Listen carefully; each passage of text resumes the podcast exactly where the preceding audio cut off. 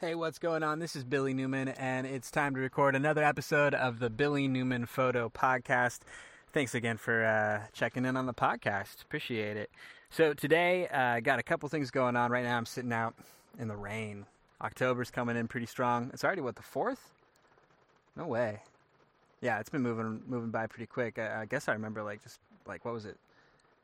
A month ago already? It was uh, Labor Day? No way. It's been a month. Ugh years going by too fast. So uh, yeah, trying to get into the swing of uh, October stuff, uh, which is going pretty well. I just got a bunch of. Well, I'm gonna get like uh, you know like I'm trying to make the house more festive for Halloween, and it always ends up that the the four weeks of October really wrap up pretty fast, and I only get my Halloween stuff put together by. I don't know, like the 20th or something. It's probably the 28th that I start thinking about what costume I should uh, try and get for Halloween and uh, that's slowed down a lot in the last couple years too. But uh, but yeah, trying to change it up this year. So now that uh, it's early October 2016, I'm trying to go through and pick up a handful of like harvest decorations. A lot of like the gourds, you know, the little gourds I'm talking about, the like two toned ones that look kind of lumpy and uh, artisanal. You find them out in front of the Whole Foods or the Trader Joe's or something. I don't know. They're probably everywhere. Um, but I think I'm gonna try and make a make a run today to pick up a bunch of those. Oh, and I remember we got a set of these pumpkin lights. They look spooky. I'm gonna hang those up too. Yeah, it's gonna be pretty festive, guys. Um, so yeah, as things are going right now, it's uh, it's raining. The uh, I guess last week it was pretty hot. It was uh, it was pretty I don't know warm September end of summer weather for uh, for most of the week last week. This week we got a lot of clouds, a lot of rain. Got a football game coming up this Saturday. I think it's the 8th. I'm going to be at the OSU game, and I have to do photos out there. Um, it's like a, it's like a marketing thing. Like so, I have to go out uh, and set up a photo booth at the plaza, and then photograph all the people that are that are coming into the into the game. You know, that want their picture taken, or you know, want to get a, a picture with some uh, suited up football player mannequin. So it'll be pretty cool. Spend uh, the last half of my Saturday doing that and uh, probably sitting out in the rain like I am right now. Uh, we'll see if that's uh, any fun at all. Uh, but it wasn't too bad last year. You know, I remember really a lot of the event marketing stuff, the event marketing photography that I've done, like anything where you, you you're kind of you're you're on point. You're the person, you're the photographer on point to try and uh, produce a lot of photographs on a backdrop and then like send them out to all the people that just had them. It's really a lot of work. It's a it's a busy grind to get through as many, you know, or as high of a number as you can in a, in a short amount of time. So we'll see if that goes well this weekend. It's not bad though. It's like a setup with, uh, it's like a mobile setup. It's kind of a cool idea, but there's like the backdrop. You got the couple printers. You got to shoot the photo. People run it out, hand it out to them. I don't know. It'll be. Uh, it's just one of those. I guess one of those things I have to do. so somebody's gonna try and take pictures for a while. I used to do that a lot on the on the Rogue when I was working for uh, for Rogue Wilderness when the when I did the photography stuff on the river. You go back to this raft house, the the Rogue Wilderness, uh, you know, shop where everybody gets done with their rafting trip for the day. And uh, when you get back there, you load all the, com- the photos up onto the computer as fast as you can. You pick out the best shots of the, the family as they go through their little rapid on their trip, and then you try and prep those and uh, and make sure that it's ready to, to show and, and deliver off to people. It was kind of the, the a similar thing when I had to do like uh, when I had to shoot photos of the, the old people and the, that's just bad. when I had to take the pictures of the uh, the folks in the the churches um, when I did like studio stuff uh, like that, it was it was really a similar process where you have to like shoot the photos and then go over to the computer, set it up, make sure that the order's processed, everything's set, or or that you burn a disk or render something out during that time. And I think it's a lot of the same thing, but it should go pretty easy. I think it's a late start to uh, to the football game on Saturday, and uh, it should be pretty fun. I'll spend uh, part of my day Saturday shooting photos, hanging out with people in uh, OSU Beaver gear. It's always my fave. And uh, yeah, should be a good time.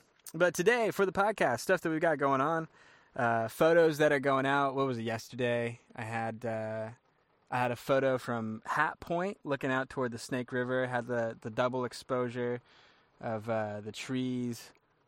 Was that it? Yeah, like the trees and the McKenzie River. That was cool. Today I put up um, I put up an old photo You guys are gonna love this. It's a stack of rocks. You can see that on Instagram. If that's not a commercial to go check out my Instagram page, I don't know what would be. But uh, it's a uh, it's kind of a fun photo. Really, it's uh, I like the the color tone of it. It was um, from about what was it five years ago now, 2011 when we were traveling through Arches. Uh, it's this photograph of the cairns that they build out there in the in the desert.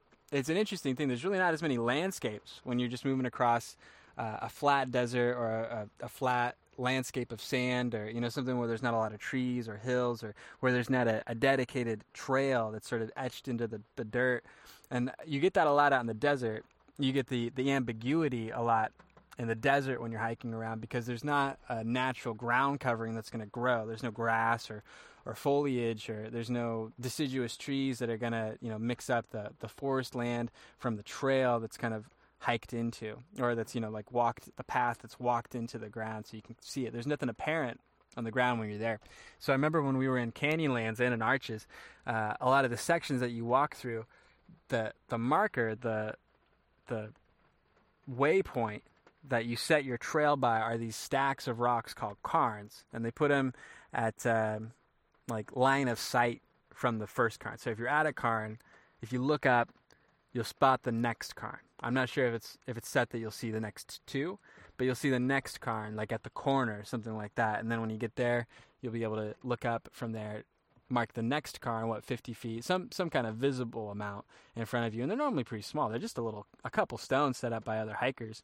I hear, I hear the uh, the hippie hikers who uh, don't like anything that was man-made, interrupting their experience of nature, will go by and kick the cairns over, and uh, that seems like a great uh, safety idea for a lot of the unexperienced hikers to get out into a spot and then be lost because uh, some doofy hippie guy kicked over all the landmarks that were going to keep those people on the track to uh, stay safe on the trail.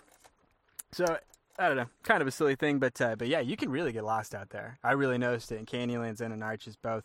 There's some sections where you're miles away and you could just get tracked onto some other stack of rocks that's put up. That's the other thing too is people put up they like the cairns. I think a lot of people they don't they don't understand what they're for, uh, or they think it's just some kind of landscape marker, and uh, they'll put up new cairns in other places, and so you'll you have to watch out for these decoy cairns that will mislead you and pull you off the trail to some other part of the area where you, you start walking that way and you go, oh, this just dead ends. There's nothing over here. This is just some creek bed or some tree. This doesn't go anywhere that we need.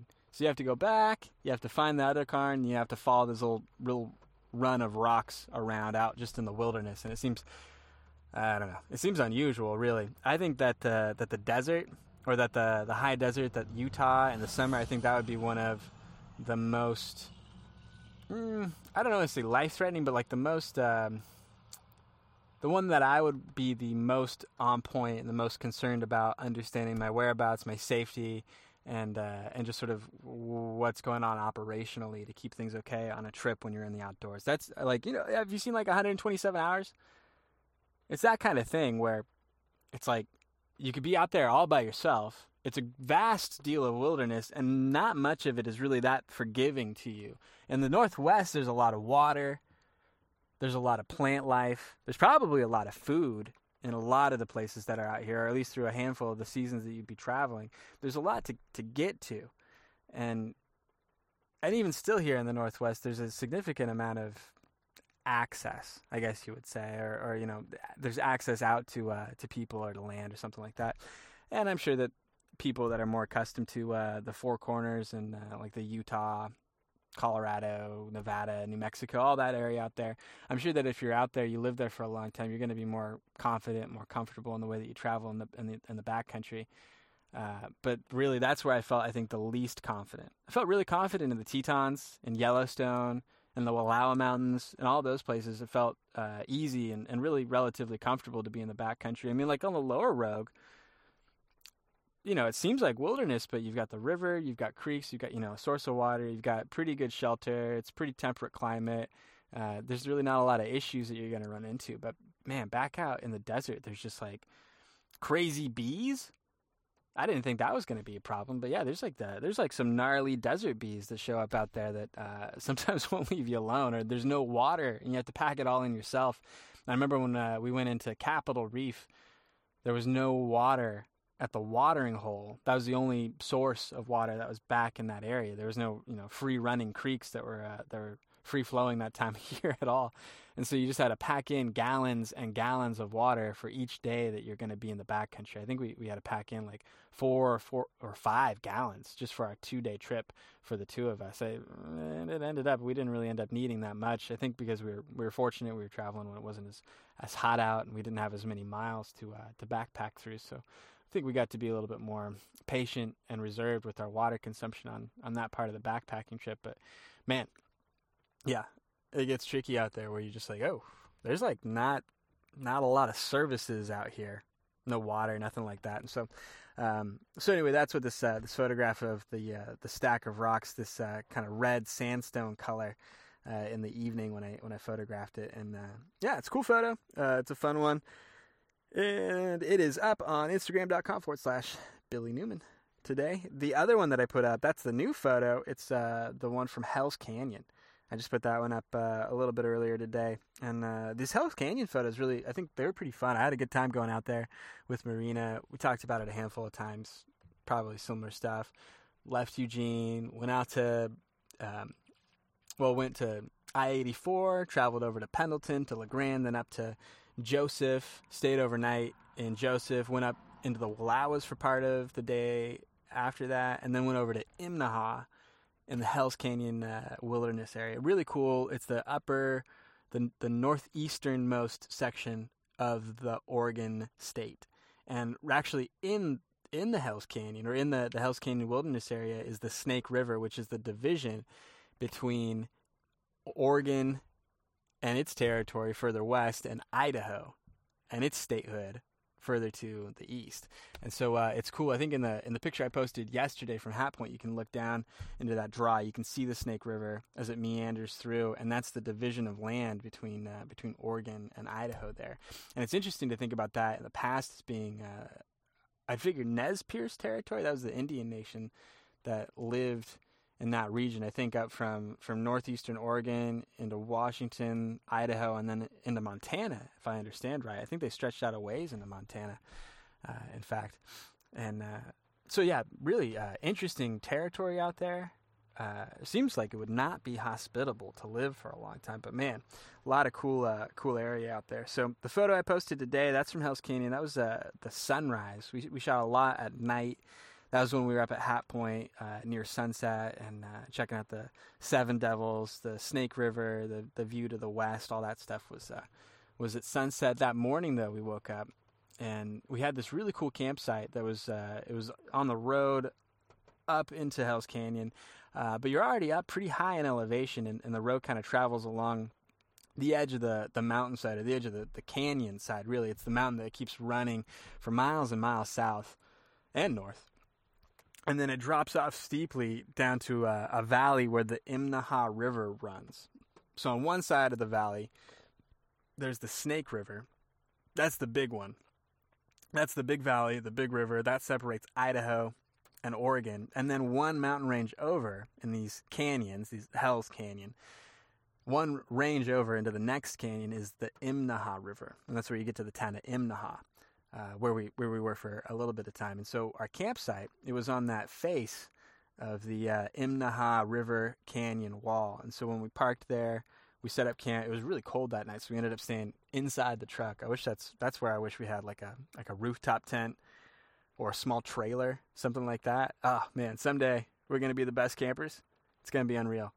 Um, but on this trip though, we just uh, crashed in the, in the truck, wrapped up in sleeping bags in the seats, tried to get through the cold of the night, which was a pretty tough one because it was so high up in the elevation. Um, and then we got up at six that morning, just as uh, as daybreak was starting to to come over. We watched the the gradient of the light to the west, not even to the east where the sunrise was coming, but to the west. You could see the change in the the blue of the sky to the pink and then kind of to this orange color, and then you started really seeing the, the sun come up, or you know the sun start uh, illuminating the landscape. But you could kind of see the shadow changing as it moved down the sky, and as you could see the the sunlight start hitting the sky and the clouds up above uh, the mountains out to the the western horizon. Um, so it was a cool time. It was a cool trip being out there, and uh, the picture that I posted today that's uh, that's of the campsite area that we were at, and that's looking through the through the the wheatgrass or just the grass that's growing up uh, on the mountainside there as it drops off into the Imnaha Valley and then stretches out to, to where you see those blue shadows in the valley up to the the horizon line or to where the, the sun is rising up above and then you see the, the illuminated uh, sunlit landscape out to the uh, to the east or excuse me the western sky um, above it. So yeah, a couple pictures that uh, that are up on Instagram, probably my website later today. And uh, yeah, appreciate you guys uh, checking out the podcast. Let me know if there's any stuff uh, I should add to it. Man, God knows there's a lot I need to add to it. Well, thanks for checking out this one. I'll be back in tomorrow with another update. I'm sure you can't wait of the things Billy's posting on Instagram. Have a good day.